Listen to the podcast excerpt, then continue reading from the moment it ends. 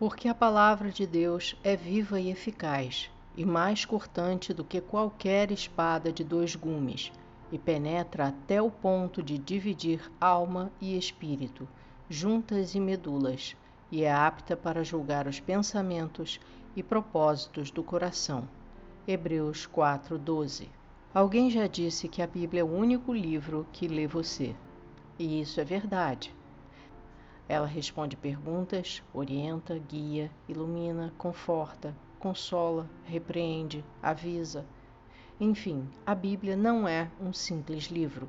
Não é um amontoado de palavras que lemos e depois pode ser deixada empoeirada sobre uma velha estante no fundo da sala.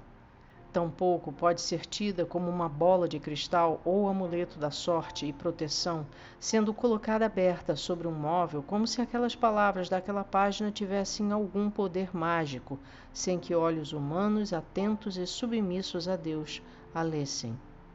A Bíblia é como uma espada de dois gumes, e como qualquer espada, não pode atingir ninguém se estiver sendo brandida no ar, mas atingirá se tocar em alguém e quando direcionada afetará seja sendo lida, seja sendo ouvida. Em ambos os casos, ela cumprirá o propósito de Deus, pois as palavras do Senhor não voltam vazias. A palavra de Deus cumpre os propósitos divinos, sejam eles quais forem.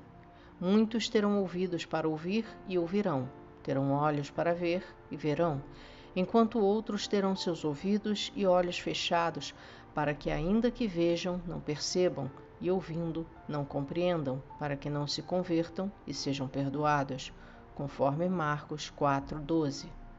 As razões pelas quais os propósitos de Deus podem ou não serem agradáveis não nos foi revelado, e a isso apenas ouvimos e concordamos, ainda que isso nos afete direta ou indiretamente, pois seus pensamentos são altos demais para nós restando a submissão à sua vontade, que sempre será feita assim na terra como no céu.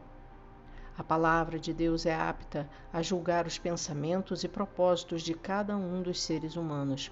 Por isso, os nossos pensamentos devem ser levados cativos para nos tornar obedientes a Cristo, pois o pecado, primeiramente, é concebido na mente para depois ser concretizado.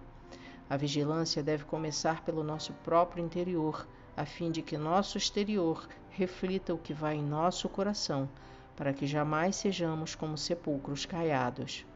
A palavra de Deus atinge o homem de toda e qualquer forma, a fim de revelar o pecado oculto nas trevas, trazendo-o para a luz e para levar o pecador ao arrependimento e ao Salvador. Mas também revela o pecado a fim de tornar a todos cientes de seu estado, e assim indesculpáveis além do que já são, pois o que de Deus se pode conhecer já é revelado através de todas as coisas que por ele foram criadas. Não há um só livro de qualquer outra religião que seja capaz de moldar o ser humano, mostrar o verdadeiro e único Deus e torná-lo seu filho através da fé em Cristo Jesus. Não há um só livro de autoajuda que fortaleça o fraco e diga ao pecador onde está o seu pecado e o que ele precisa fazer para que seu sofrimento tenha fim. Não há um só livro que seja vivo e capaz de ensinar algo novo num mesmo versículo de duas ou três linhas e que já tenha sido lido muitas vezes pelo mesmo par de olhos.